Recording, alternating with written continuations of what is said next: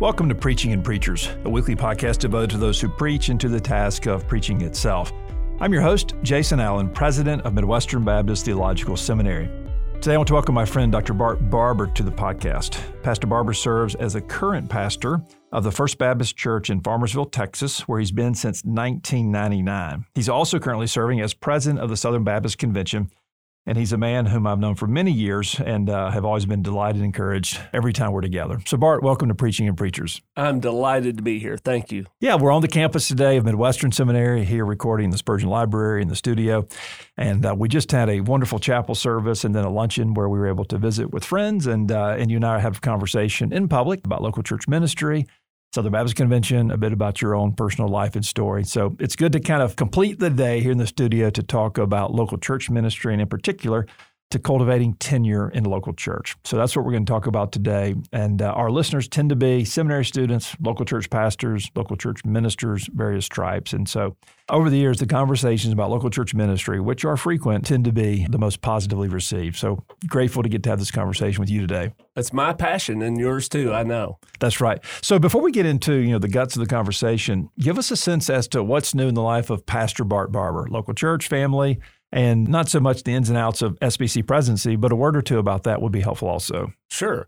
So the presidency of the SBC was not something I anticipated happening, but that has been really a blessing. It's had some cost in terms of local church ministry and family because there's some time away, but it's also been a blessing in terms of local church ministry and family in some ways too.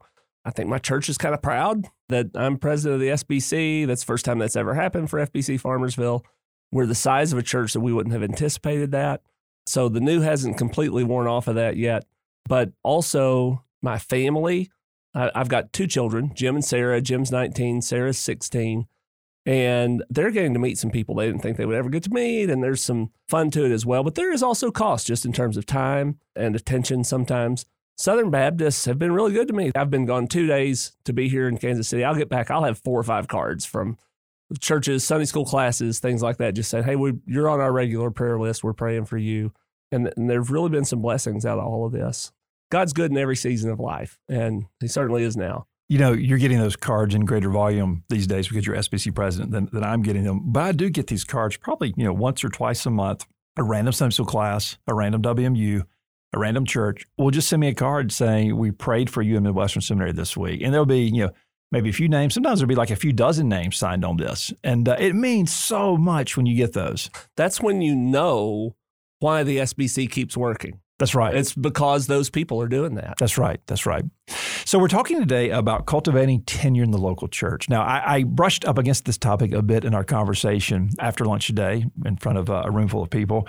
And you've been at First Baptist Farmersville, Texas now about 23 and a half years, That's correct? Right. Yeah, since 1999. And, and I asked the question something like, you know, how do you stay there for nearly a quarter century? And then you kind of playfully said, well, you stay there by, for nearly a quarter century by not leaving. And, it, and that's true, but, but it's a bit more complicated than that. So, I want to end the conversation, first of all, just by one, one who loves a local church, as you and I do. Both of us believe in the importance, even the power, I mean, in the right spiritual biblical sense, of a long tenure in a local church. But we also entered acknowledging that you had several pastorates before Farmersville that were relatively brief. I've served different churches, but never for decades because God's call my life was, was Kansas City. And so my tenures were, were shorter, even though I, I believe and appreciate that generally speaking, uh, it's healthiest for the pastor, his family, for the church, for tenure to increase. So, with that, give us a sense, if you would, Bart, just the broad contours of 23 and a half years. Again, just the broad contours of the general kind of ebb and flow of sweetness, of challenge, of moments where you felt like, okay, I've kind of went from being like the pastor to being their pastor. Mm. You know, those sorts of moments. I think it probably varies some from church to church because I think that the past history of each local congregation causes them, when you go as pastor, to have some expectation of how long they think you're going to stay. And that's going to be based upon previous experience with other pastors. And I've been at churches where that was two and a half, three years. When I came to FBC Farmersville, it was a little bit different. I knew what the national average was for how long a pastor would stay. In the little meet and greet mixer the weekend, I was preaching in view of a call. I remember having a lady turned out to be a dear friend of ours, a sweet senior adult lady who said, I just want to know this. Are you going to stay? Because every time we get a pastor, they're barely here before they leave. And I knew that my predecessor had been there seven years and his predecessor had been there eight years. And I knew that her experience was pastoral tenures that were at least double the national average and maybe longer. But in her mind, that was short, that was a brief stay and they'd done doctoral work. Both of them had gone to Southwestern Seminary in Fort Worth and had gotten some sort of a doctorate while they were there. And when they'd finished their doctoral work, they'd left. Well, I was doing doctoral work too. And when I finished my degree and then did not leave, that was the moment when I broke past what their expectations were.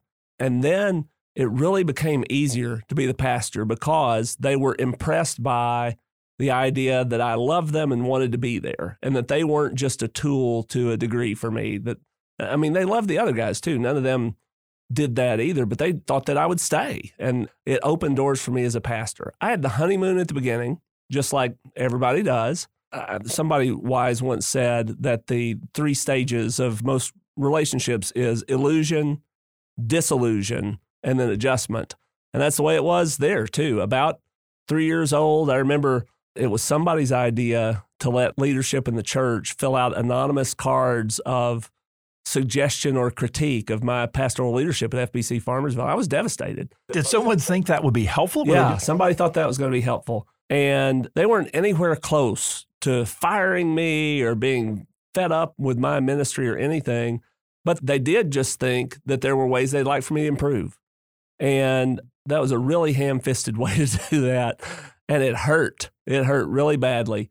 At at my first church, I would have left then because I would have been hurt by that, but I didn't that time. And we moved past the illusion of the honeymoon, the disillusionment of that post honeymoon crash, into a time where you know now I can honestly say I know everything wrong with my congregation as a congregation, and they know everything wrong with me as a pastor and a preacher and administrator and whatever else but we love each other and we believe that God's called us to be in this together. And so once we got past that time and once I broke through that uh, around eight years, sure enough, at 10, then that was when I really, you know, became their, their pastor. That's sweet to hear. You mentioned uh, in conversation with me previously I think you said kind of three different episodes in 23 and a half years that were particularly challenging seasons. And you don't have to get into the details of all of that, but talk a little bit about your growth curve, personally, spiritually, pastorally, and also perhaps you're on the back side of those, the deepening of the relationships with God's people there. Completely. Crises are hard. You'll lose people during crises, but they're also the times that knit you together with the people who are there in a lot of ways. Shared kind of foxhole trauma together that you walk through and come to the other side forges a, a tight bond. That for us, that's been church seasons of church difficulty and seasons of personal difficulty. We had three episodes at the church. One where there was a sexual predator who was a member of our church. It wasn't staff member at our church. It wasn't anything that happened at a church event or on church property or anything like that. It's just a guy who was abusing teenage boys in his personal life who was also a member of our church, and some of the victims were members of our church too. That was a very difficult time after that, even though we handled everything in a way that people would acknowledge today, even to be right. And knowing what the best practices are in this area is something that grows and develops year by year. So we lost some members there, but we also uh, really developed closer relationships with people for having walked through that time. Problems and crises are opportunities to demonstrate leadership and you know, if you do the right thing there, people can gain some confidence, even if it's hard. The second one was a time when the Islamic Association of Collin County bought land to build a Muslim cemetery just outside of Farmersville. And I've written about religious liberty. It's something that I'm committed to as a Baptist, and because I believe it's biblical doctrine. And not everybody, not even all the Southern Baptists in Farmersville, Texas, agreed about that. There was a great deal of conflict, citywide conflict. We lost some members from that too but also, you know, had the blessing of growing closer with some of the folks who were still there. And then COVID was a pretty major struggle, not only in terms of first time in my lifetime that I've been a part of a church that stopped gathering physically uh, for worship, but also just in terms of the way that everybody was completely convinced that they knew, knew, exactly the right thing to do for all the decisions that we face. It's just that they didn't agree with each other. So they were all completely certain that they were right and completely certain that everybody else was wrong. And I think a lot of pastors probably experienced that over the last few years.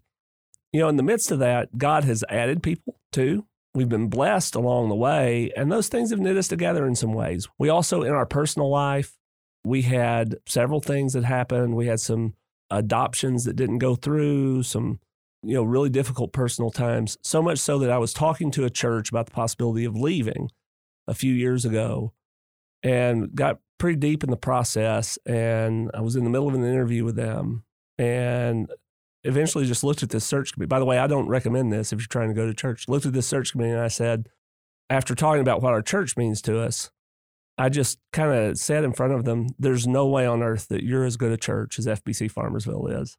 Just not possible.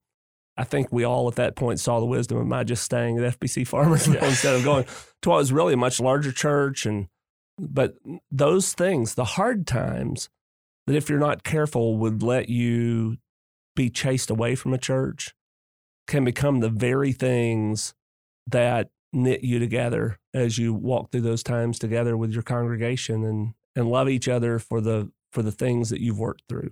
Over the years uh, in local church ministry settings and talking with friends like yourself who are pastoring some have been short tenures and they're thinking through how to cultivate a longer tenure. Others have been there a long time. They've had some near misses. I look back and thought five years ago eight years ago i almost went to this other ministry opportunity I have often said that, that two motivations you hope are not a part of a relocation are motivations of fear or frustration. Now, the truth of the matter, sometimes God will use one of those, and oftentimes the latter one to, to stir an opening to something else, right?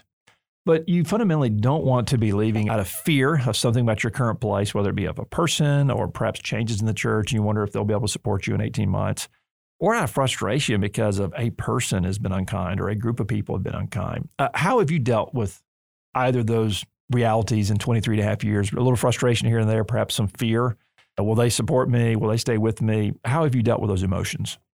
The fear part of it, I had that more in some of the earlier church experiences uh, serving as a pastor. I was 29 when I went to FBC Farmersville, but I had a long resume of service by that point. And in some of those, I had been kind of frightened away by what today I look at and see as just a little bit of conflict, but it feels like the world's falling down around you when you're young and and you're early in church life and somebody comes along and disagrees with you, maybe disagrees with you strongly, sternly. I've come to the point where I've recognized that God's people aren't a threat to me if God's on my side. I, am not denying that people are hurt by churches and that people are fired by churches. I knew somebody who was fired by text message from a church. I mean, mm. that's that's terrible. But it's simply that God's people in the aggregate, the Lord is the good shepherd over all of the sheep and all of the folds allotted to all of the charges. I've just always believed that he who called me into ministry would help me land on my feet no matter what happened. And I think the other thing I would say is I've learned to be afraid of some of the things that I might do when I'm afraid or when I'm frustrated or tired. Or tired.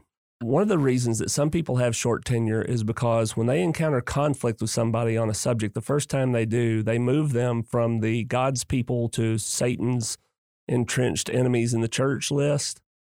And you're going to have difference of opinion with people. And that's kind of an irretrievable move if you make enemies out of someone just because they, they don't agree with you about something after two or three years of moving people from the nice list to the naughty list, you're going to be out of people. That's right. And so then you wind up moving somewhere else to start that process over again. When you're fearful, you can do that. When you're too frustrated, you can do that. When you're tired, you can do that. But I think when you maintain some balance and maturity in your approach as a pastor, you can look and see that this person who really disagrees with the change I want to make to Sunday school curriculum today may be my strongest ally next year in a change I want to make to the worship service. Rather than fear, it requires a loving hope in the movement of the Holy Spirit on people in your church in the aggregate over the long haul.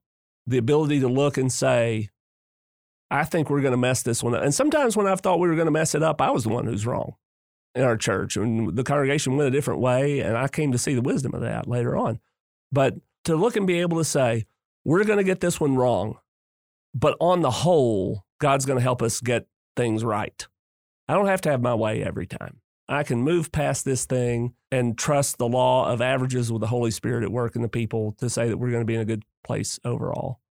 That's well said. So let, me try to pull together the conversation today with, with two final questions. The first is an aspirational one. For our listeners, why should they aspire to having a long tenure in a church? Why is tenure something that they should aspire for? And then the second question related is going to be any practical words you have about how to cultivate that, whether it's people skills, whether it's a, a healthy life rhythm, so you're not on a treadmill you got to get off of. So, however you want to tackle those two together. Long tenure is worth aspiring to both for the good of the church and for the good of the pastor. For the good of the church, because you really have the opportunity to make long-term generational difference by staying somewhere for a while. I want to I want to affirm what Mark Dever has said that most pastors overestimate what they can accomplish in one year and underestimate what they can accomplish in 10. Mm-hmm. There's real wisdom and truth to that. You can help the church get in a healthier place by staying a longer time if God's called you to do that and if that's where you're supposed to be. That makes it sound like healthy for the church in terms of organizational and structural decisions and programming and administration and stuff like that. It's also healthy for each individual member of the flock, each sheep in the Lord's flock, if you will, for them to experience what God wanted them to have in marriage is the long term love of one spouse.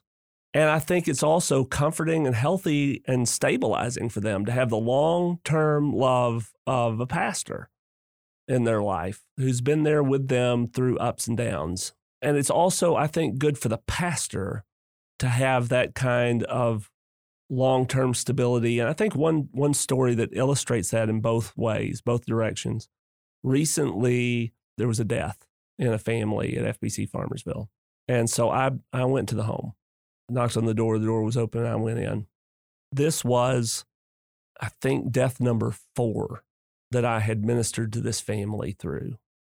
Number one, I knock on the door, I come in, and I've got to kind of know what to say or what to do to comfort them and to point them toward the Lord's truth. Number four, all I have to do is open the door and walk in because I've been that presence and served that function in their life over the course of two decades. I've become someone whose mere presence is comforting to them in a time of death because of the long tenure, because of the ongoing interaction with them. It really helps them more and it's easier for me. And I'll tell you, silly as this may sound, some people may understand this, some people may not. Part of what makes it hard to think about leaving FBC Farmersville is that there are people that I can't stand the idea that somebody else will preach their funeral. Mm, that's sweet. People that I can't stand the idea that somebody else will will be there, you know, when they get married. Because I'm at the point now where I'm baptizing grandchildren of people I've baptized. There's personal reward and blessing in that. And I think, you know, the way to cultivate that, you've talked about some healthy things. I think if you envision long term membership from the get go, you'll be able to avoid some of those stresses and some of those fears right off the bat. There's a difference in preaching, even. I get up to the pulpit at Midwestern Seminary today to preach chapel message. And this is the impression that I get to make. And I don't know whether I'll ever be back again to make another impression and certainly be a different student body if I do. But FBC Farmersville, you always have the opportunity to say, that wasn't a home run today. It was a base hit or maybe a bunt, occasionally sacrifice fly. But I get to bat again next week. And my focus is not on delivering home run sermons every week. It's more of a money ball kind of approach to preaching where you just look and say, in the aggregate, on the whole, I want the effect of a year's worth of sermons to be better health in my congregation because the word of God has been preached to them. And the same thing in administration to look and say, I don't have to achieve all of my goals this month or this year, but to look and say, I'm still going to be here. The Holy Spirit's still at work. Over the course of time, I can pace myself because I believe in what can be achieved gradually, bit by bit, over the course of time. And in all of that, the thing that you cannot defer, the thing that has to be tended to today is relationships with the people who are in your church. If they know that you love them individually and aggregately, if they know that you love that church and love those people, you'll get the space to accomplish those things over the long term that you want to accomplish. Bart, we'll leave it there. Thank you for joining me today on Preaching and Preachers, and thank you for your faithfulness at First Baptist Farmersville. Now, for 23 and a half years, and may the Lord use this conversation to strengthen those ministries of the listeners who've joined us. Thank you for being with us today and for listening to Preaching and Preachers. For more information, go to my website, jasonkallen.com. That's jasonkallen.com.